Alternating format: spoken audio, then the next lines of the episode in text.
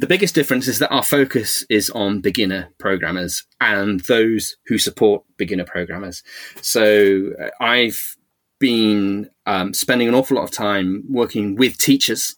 You know, I know this might sound obvious, but not a lot of people who write editors actually go and ask beginner programmers what it is that they want. Welcome to Kids Lab, a podcast for parents, educators, and everybody interested in STEAM education. Today I'm talking to Nicholas Tollervey about Code Grades, but we're also touching on some of his other projects like PyperCard and the Mu Editor.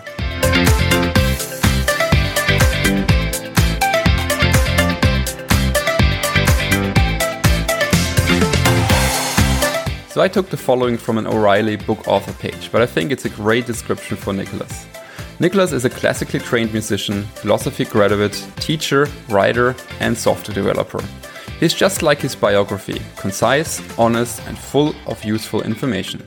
Nicholas develops software that helps folks learn the skills and knowledge they need to imagine, develop, and program the stuff they want. In addition to writing software, he spends lots of time researching and thinking about how people learn, use, and create with code. So when it comes to education and coding education in particular, I think the one thing that all his projects have in common is the programming language Python. Code Grades, PyperCard, and the Mu Editor, they're all about Python. Code Grades is an educational platform for learners, teachers, and mentors. It's Nicholas' latest project. PyperCard is a GUI framework, a graphical user interface framework for beginner coders.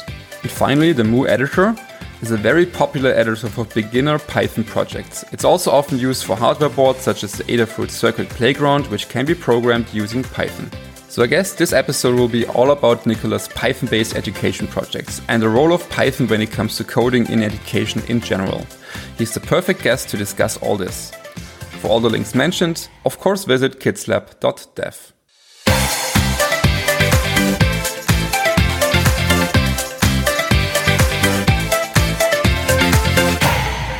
Okay, hi Nicholas, it's great to have you on the show. How's life these days? It's obviously locked down at the moment because of the coronavirus, but it helps in that it means that since I'm at home a lot doing my work, it affords me a lot of opportunities to do other fun personal stuff as well. So yeah, it's not so bad. At least we've got Python, right? So. Absolutely. Which is kind of the topic of this episode, I would say. So I kind of figured out when I looked into your biography a bit and what you did, that you're kind of in love with Python, and especially Python for education. I guess that's correct. I don't need to ask you about that, I guess. But what is the reason you think Python is such a great fit for education? Okay, so I would say that my love is with education. And the reason I love Python is because currently it's perhaps one of the best solutions for teaching folks how to write code. As no doubt we've all heard over the last decade, since about 2010, a lot of governments around the world have been pushing and have realized the importance of having citizens who know how to code, who are au fait with computers, who understand how computers work, who are able to build the sort of digital society that we might want to live in. And that requires learning how to code. And like I said, Python, when Guido invented it, his big insight was, you know, Python is readable as well as writable. And it's very easy to learn since it was based itself on a teaching language called ABC to begin with. So that's why I'm interested in Python, really. So it's mostly the readability of Python, they would say, is the big plus on for Python, or is there something else you would like to point out? Yes, actually. I'm glad you asked. There's all sorts of interesting things about Python, but I suspect the most important is perhaps because Python is also one of the world's most popular professional programming languages. So when one learns to code in Python, you actually have economically valuable skills at your disposal. disposable.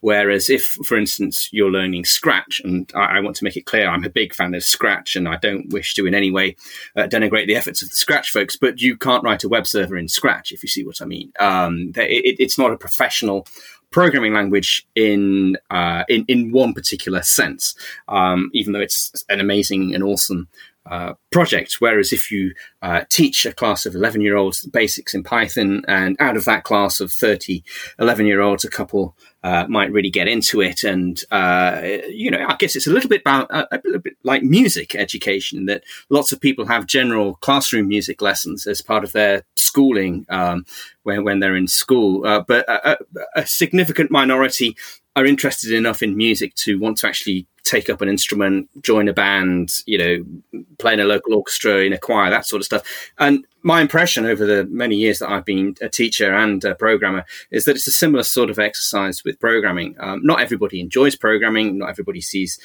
importance in programming, but everybody should at least be given the opportunity to learn, whether that's the case for them. And for those for whom this is the case, learning Python will mean that they have learned one of the world's most popular programming languages, a language that is used by Google, by Facebook, by Disney. Data science is full of Python. MicroPython is in all sorts of strange and interesting devices. So Python's everywhere. We use Python inadvertently every day. So it's a good choice. Yeah, very good points. So I would say let's jump right into the first project I wanted to tackle. So we have essentially three projects: Code Grades, and then I want to also talk about PyperCard and the Mu Editor. Let's start with Code Grades. I think it's your latest creation, your latest project. What is it all about? Okay, so remember how I mentioned about music just a moment ago? I'm actually a classically trained musician. That's what my undergraduate degree is in. I'm actually a tuba player and pianist and what have you. And what I asked myself a couple of years ago was, what would music education look like if we taught it in the same way we try to teach coding?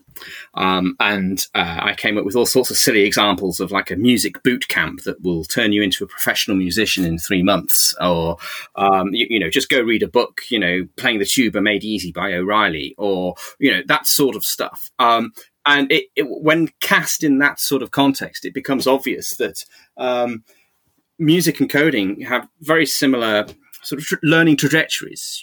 There are very complicated skills to learn, and they take a long time to truly master. In fact, I would argue that one never actually masters either of them. You just flounder around in new and more interesting ways with a little bit more experience, really.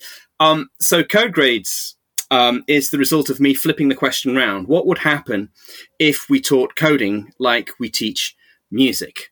And, having been trained as a classical musician, having taught music as well as computing, I was able to draw on those two sides of myself, the coder and the musician. And in the UK and elsewhere in the world, there is this notion of a music grade, really. And in the UK, we have 8 grades. Another analogy might be belts in martial arts. So you start with a white belt, you get to a black belt, and there's several belts in between. And most people who start, karate or playing the piano, grade 1 is something that they can achieve with some practice in a reasonable amount of time. And once they have achieved the requirements for grade 1, grade 2 comes into is in view on the horizon. And some people fly through these grades and miss some of them out. A white belt might take the green belt and then blue belt and then black belt, or they might have to take all of the grades in between, because people are moving through acquiring these skills at a different speed, depending on their background and competencies and things like that. So Code Grades is taking the same sort of stepping stones approach, because I noticed that when it comes to resources online, we have a huge amount of hello world, make the LED blink, make me a random dice thing that you do with beginner coders. And then you get the sort of educational resources that I use as a professional programmer, so the API documentation for Amazon's AWS S3 buckets, boto module in Python, a big part of my job is learning new things all of the time and synthesizing all of that stuff, consolidating it, and then making it come out of my fingers as useful code. But there wasn't really much in between. So that we have lots of beginners who can do hello world, blinking a thing on a micro:bit or a Raspberry Pi. But how do you take those next steps to being a professional developer that gives you the autonomy and the self-direction and the smarts to understand what you should be looking for, what you should be learning about? And so this, like I said, stepping stone approach is basically what Code Grades is. So in a nutshell, from a programming point of view, each grade you present a project of your own devising to a professional coder. And the professional coder works through something that would be familiar to professional coders in that it's like a live code review. So when I submit any code, my code is reviewed by my colleagues. So this is like a code review, but at the end of it, what you get are marks, essentially, for certain aspects of what it is to be a coder at that particular level of your coding experience. So grade one, it's very simple, very basic, very introductory, and a lot of fun. The emphasis is on fun and making an interesting, goofy project. When you get to grade 8, which is the highest grade, we're expecting you to be working using tools and skills that are equivalent to that of a professional junior developer. So you would understand how to use Git, you would understand how to triage bugs, and you would demonstrate this in the way that you present your project to the professional programmer. So does that mean that every learner is basically paired with a mentor on the other side? That's correct. So what you do is you prepare in your own time for your grading, and we have a syllabus for what you would need to demonstrate for each of the particular grades. And then you book a time, or you will book a time with. Well, actually, it's funny you should mention mentor, because rather than calling them examiners, which sounds frightening, we actually call them code mentors. And the code mentor is a professional developer who obviously you pay for this privilege, and they make a bit of money by providing this mentorship to the people who turn up. And this is a model that's used in the music world, obviously in the martial arts, and all over the place. And to me, coming from an open source background, this is a wonderful experiment in seeing if this is a way for open source developers who might want to write open source code all day rather than get a real job. This is as a sort of source of income, because like professional musicians, especially in COVID lockdown times, there's not a lot of work going on. So a lot of professional musicians have lots of different irons in the fire, many of whom will be examiners for the music grading organizations like the Associated Board. So it's also a way of trying to help the open source community sustain its work by allowing people to develop mentorship skills, which is important anyway as an attribute for a software developer. So that's it in a nutshell. Very cool. Thank you so much. And I would assume it's all about Python coding then. So the learners are learning Python and the mentors are checking on Python. Or is that correct? That's correct at the moment. The only reason we're using Python is because I'm a Python programmer professionally. I know lots of Python programmers who have said that they are interested in becoming mentors. So it fits, but there is no reason why the grading couldn't work for example, web development or 3D printing or hardware hacking or learning a different programming language like Ruby, that sort of stuff. I think it's a great concept, really. So, and where do people go to get started, actually? Codegrades.com. Very good. And that is our holding page. At the moment, we are... if this was a software project, we would say we are in alpha stage. So we have run the grading process a couple of times with various different people and groups of people to try and refine the process. We hope to enter a beta stage during the autumn, and we have a new website on the way, which will be launching in the autumn, where folks will be able to see a syllabus that has been finished and is being refined at the moment, some resources that some folks are working on for me, and people will be able to express an interest in taking a grade, and we'll invite some of those people to take the grade in the autumn. So I guess that's definitely something to put into the show notes. And by the time this podcast episode will be out, most likely there's something to see at codegrades.com. Very cool. Exactly. So next project I wanted to discuss is PyperCard, which is a GUI framework for beginners. So GUI means graphical user interface. So this is fairly advanced stuff, I would say, for Python programmers. It's at least not directly for the Python beginners. But I guess you somehow made this GUI framework a bit easier. So what is PyperCard all about, and how does it help you to get started with GUI development? Okay, so PyperCard is interesting for lots of reasons. For a start, its philosophy is based on HyperCard, which was a GUI framework from the 1980s.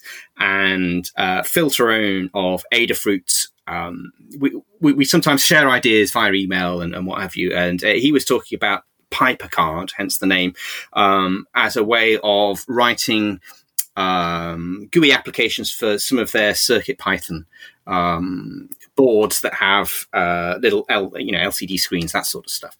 And I said, well, do you mind if I take that concept and turn it into a regular Python library? And he's like, yeah, go for it, because Adafruit are a really wonderful community-oriented sharing organization. And the other strand of this is that pretty much at the same time, I was working with a group of teenagers in London, the Young Coders meetup. And I was working on code grades with them, helping them prepare for some code grades. And what I noticed was that these young coders, these would be, 11 to sort of 16 years old, print hello world does not float your boat if you're 11 years old. If you are used to playing on an Xbox or having a VR goggles or using social media and watching a video on YouTube, essentially it needs to be kind of graphical rather than textual. And so PyperCard is a way to help relative beginner programmers create very quickly GUI-based applications that they could run on their desktop or on their mobile phone as well. Because this is another thing I noticed, is that for a lot of these folks, their primary computing device was their mobile phone or their iPad or their Android, whatever, rather than me being an old man. Well, I'm not an old man, but you know what I mean. In internet terms, I'm a dinosaur. Me using my laptop. So... no comment. Yeah. Quite. It catches up with us all eventually. So PyperCard is tries to, boil away all the all the unnecessary complexity, and it leaves you with just enough to be able to write simple applications that are UI driven. And the way it does that is that you need to imagine that your application is like a stack of cards, and you are looking at the card at the very top of the stack. And what you do is you draw or you describe what's on that card, and that's the thing that's currently being displayed on the screen. And that might involve buttons or some other such thing. But when you click on parts of that user interface on that card, what you get is a transition to another card in the pack, and also the ability to run snippets of code as well. And then that transition tells PyperCard, well, what's the next card that needs to be displayed? And so if you imagine, a choose-your-own-adventure book from the 1980s, another kind of throwback to the 1980s here, where you start on page one, you're in an orc-infested den. If you'd like to say hello to the orcs, turn to page 37. If you would like to run away, turn to page 57. And you choose page 57. Then you're transitioning to a new card on the stack or a new page in the book, and you're looking at something different. And that's essentially how PyperCard works. Now, these young coders who were very game to be test subjects wrote some really interesting applications. So one kid wrote a tic-tac-toe game, which knocked my socks off because, you know, I was like, how did you manage that? And what I found so interesting was that I imagine people would use PyperCard in one way, and he was very creative and used it in a completely unexpected way, which I found totally delightful. Another one created an application that allowed you to generate new passwords for your websites. So you want to sign up to a new service, you open up your mobile phone, start this app, and what it will do is take you through the steps that are needed. So you're going from one card to the next, and in the end, you are given a secure password that's easy to remember, because what he did also is take an English dictionary and basically combine 4 or 5 words. So you got horse staple, wastebasket, car. That was your password. So cool stuff. Yeah, so it seemed to work. And now PyperCard is, I hasten to say, in the very early stages of development. And a lot of the problem with PyperCard is that Python doesn't often work natively on mobile phones. Now, within the Python community, there's an awful lot of work to make that happen. So Beware is a project that springs to mind, but there are others, Kivy being the one that is currently used by PyperCard.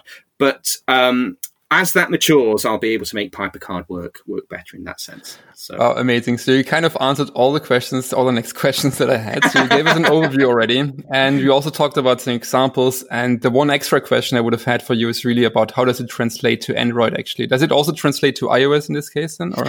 Yes. I would say it translates with difficulty, because Google and Apple...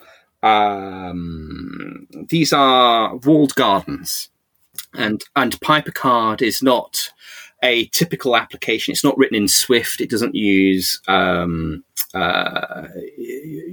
Apple's development platform or the blessed Android development platform. And so one of the challenges that I'm facing, and this is what, friends and buddies in the Python community are helping with, is how to put in place the infrastructure that's needed so that when a kid in the Mu Editor, for example, clicks build, the APK file, which is the thing that you actually transfer onto your mobile phone, your Android phone, is created without them actually having to worry too much about how it's created. It just works. But that takes an awful lot of heavy lifting to figure out how to make that work properly. So, wow. And now you already mentioned the last project you wanted to talk about, right? Mu Editor. So it's super popular when it comes to Python-based coding and education. So how is Mu Editor different from other editors? I would say the biggest difference is that our focus is on beginner programmers and those who support beginner programmers. So I've been spending an awful lot of time working with teachers. I know this might sound obvious, but not a lot of people who write editors actually go and ask beginner programmers what it is that they want, or teachers what it is that they want. And so this is perhaps the unique thing that Mu does, is that we spend a lot of time watching teachers teach Python. We watch how users use Python. We see what the bumps in the road are, and we try and make something that is a proper code editor, but is built in such a way that it is simple enough that a beginner programmer can access it without too much difficulty. Now, the other aspect of Mu that I think is very important is that we don't like people to use Mu for too long. We see Mu as the toddling stage between the baby sitting on its bum, shuffling around, trying to figure out where to go, through to the toddler who can walk around and explore the world as it sees, as its interest it takes. Mu is that stage where, the little infant is pulling itself up and wandering around and getting to see what's out there and inspiring it to go and take its first steps. So if you're using Mu, like 3 years down the line, and you've not graduated to a professional editor, as I say, or something a little bit more advanced, then we're probably doing our job wrong, because we want to encourage people to get off Mu and go use the development tools that real developers use, as it were. So what's the editor that you're using now that you've grown up? Oh, that's a terrible question. Okay, I have used for many years Vi, and that is perhaps which you should probably explain is like the most low-level coding tool you can imagine, right? Yeah. It's not particularly user-friendly, and the only reason I use it is that when I was at university, it was the thing that was installed, and I had to learn how to use it. And since then, my muscle memory is such that I just know my way around Vi, and I can use it. It's also extraordinarily powerful for writing text and searching and moving code blocks around and all of that, all those advanced things that I might need as a professional developer. But Vi, because it's so small, it's everywhere as well. So if I'm working on a remote machine in a cloud somewhere, I can know for certain that Vi is probably installed, and I can get on with my work. So there we go. I don't know. All the Emacs users out there are probably screaming at this. Very cool. And that's actually also one of the positive side effects of using Python, right? You can just use any text editor in the end. If you want to have a little bit of extra tooling, then you can use Mu to get started, for example.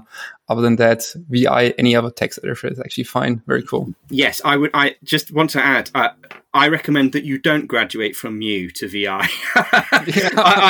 I recommend you graduate to something like VS Code or PyCharm or something like that. And one of the things that we try and do with Mu is make a proper development environment. So Mu has a graphical debugger. It's just a very simple one. So that when you get to Visual Studio Code and you use their graphical debugger, it's quite a bit more complicated than Mu's, but the terminology is the same. The core concepts are the same. The core buttons that you'll be using to navigate whilst you're debugging are the same as in Mu. So we're kind of giving you the step up that you need, because if you've started with Visual Studio Code, it's going to look like a 747 flight deck, and you have no idea what all of these buttons do, and they're all a bit frightening, whereas Mu, we make it friendly. So it's an important point. So something else you already mentioned a bit is MicroPython. So it's like the micro edition of Python that runs on microcontrollers. And one way to play around with MicroPython, for example, is with a Adafruit Circuit Playground, and it's supported by the Mu editors. So the question would be, how, in what special way are you supporting these educational devices via the Mu editor? So Mu has a secret MicroPython mode that all of the Circuit Playground, CircuitPython, micro:bit, soon to be Lego type stuff, all inherit from. And because MicroPython generally works in a very similar fashion across all the devices, once it has MicroPython on the device, then Mu should just work, famous last words, with whatever the device is that you plug in, if it's a supported device. So anything CircuitPython should work. ESP32 and ESP8266 boards should just work. Lego Spike, for instance, that's a new mode that's coming soon.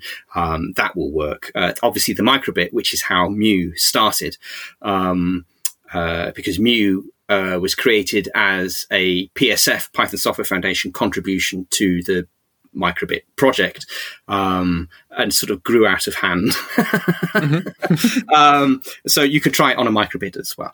Very cool. So, Nicholas, how are you financing the development of all these projects? And you mentioned that you're probably also mentoring for Code Grades, but it's also in development right now. And what is the best way to support you? Okay, so how am I financing this? I'm paying for this myself. Really, I have been very lucky.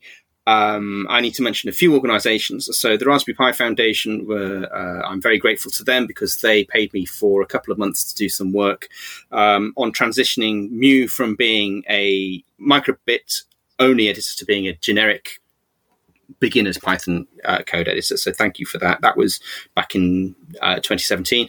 The micro:bit Foundation have given me a little bit of money to do some micro:bit related work. Adafruit have also asked me to do some work as well. So I'm a freelancer, so I kind of get money in that sense. But in terms of, it's an open source project. Do people support this, or do people support Code Grades or PyperCard? Then the answer is no. It's just me in my own time doing those things. Hopefully Code Grades, because you have to pay to take a grading, is some way of establishing financial support for coding education. People will be able to pay for their examination, as it were, but we can then pay people to do the appropriate sorts of development that's needed on Mu and PyperCard and all sorts of other wonderful education-related projects. And so we get a virtuous circle where, you know, the people who are learning are actually helping to pay mentors to learn about the things that beginner programmers need so that they can build the tools so that beginner programmers can get a better start in the programming game, really. So if you want to support me, however, I have a GitHub sponsorship page where people can sign up and give me money that way.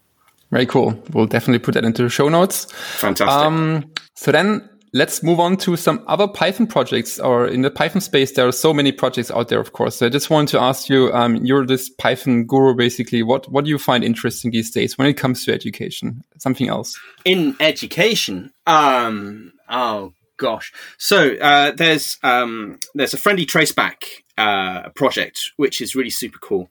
And friendly traceback, a traceback, as I'm sure you know, is basically the error message that you get when something goes wrong, when Python goes boom. And the way it works in Python at the moment is that it's written for professional developers, and I can look at the stack trace and I can understand it. But it's rather intimidating. It looks a little bit like looking at the Matrix if you're not an experienced developer. And friendly traceback is a tool that traps those stack traces and turns them into something that's a little bit more friendly. So the beginner developers don't get some, value error exception line 37 integer casts to Boolean not allowed, and you go, well, I don't know what that means. Friendly traceback will tell you in your own natural language for a start. So if you're French, it'll say in French what the problem is. But it will also understand what a value error is, and it will give you hints as to what you should be looking for and blah, blah, blah, blah, blah, all that sort of stuff. So that's really cool. Pretty cool project. I'd love to see the traceback to emoji converter, please. That might be too simple. Sorry. Yeah, it's just a crying face, really. It's gone wrong, crying face. Exactly. So is there anything else you would like to mention? Something you always wanted to say on our podcast, or you would like to mention some plans that you have for the future, maybe? I mean, we know you're working on Code Grades, of course. So anything else? Okay. So the thing I would like to end on is a word of encouragement. And that is for both teachers who might be listening to this podcast and learners who might be listening. I used to be a teacher in secondary schools in the UK, in the UK state system. And it was the hardest job that I ever did. And I have nothing but admiration for our teaching colleagues. And I think that you do an amazing job. And what I want to do is just recognize that contribution, because the other aspect of being a teacher is that nobody says thank you, because it's all about the students, as it should quite rightly be. But this is a space for me to say to teachers and educational people working in education, thank you for the work that you do. You're helping to create, help the coders of tomorrow find what they need to do to make, the digital world that we'll be living in 20 or 30 years' time. Keep it up. And for the learners, I would say, you know what? Don't listen to the boot camps that say in 3 months we're going to make you a professional coder. That's blatantly not true. That's like saying in 3 months you're going to be a professional musician or a black belt at karate. That's not going to happen. You are going to have to do this for the long haul. But there are lots of communities out there, like the Python community, like your teachers and so on and so forth, who will help you do that. Just make sure that you remember that you're learning to toddle and then learning to walk and then learning to run. If you try and learn to run at the very beginning, you're just going to fall flat on your face. So that's part of the learning experience as well. The number of times I have made terrible mistakes in my code, or I look back at code I wrote just 2 years ago or so, and I think, what was I thinking? And I've learned so much since then. So coding is a fun thing because you're always challenging yourself to learn new things. So good luck, best of luck. And I look forward to working with you in the future. Wow. That was a great emotional ending, very unexpected. Thank you so much, Nicholas. It was absolutely cool to chat with you. Thank you. All the best in the future, especially for Code Grades, and have fun. Thank you. You take care.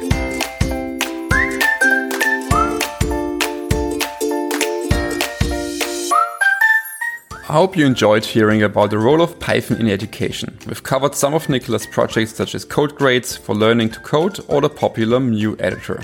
Now head over to kidslab.dev to check out the show notes with all the links of this episode. And of course, don't forget to subscribe now if you don't want to miss a future one. Next up, I'm talking to Bridget Haggerty about the Spin Wheel, an educational Kickstarter project that's soon shipping.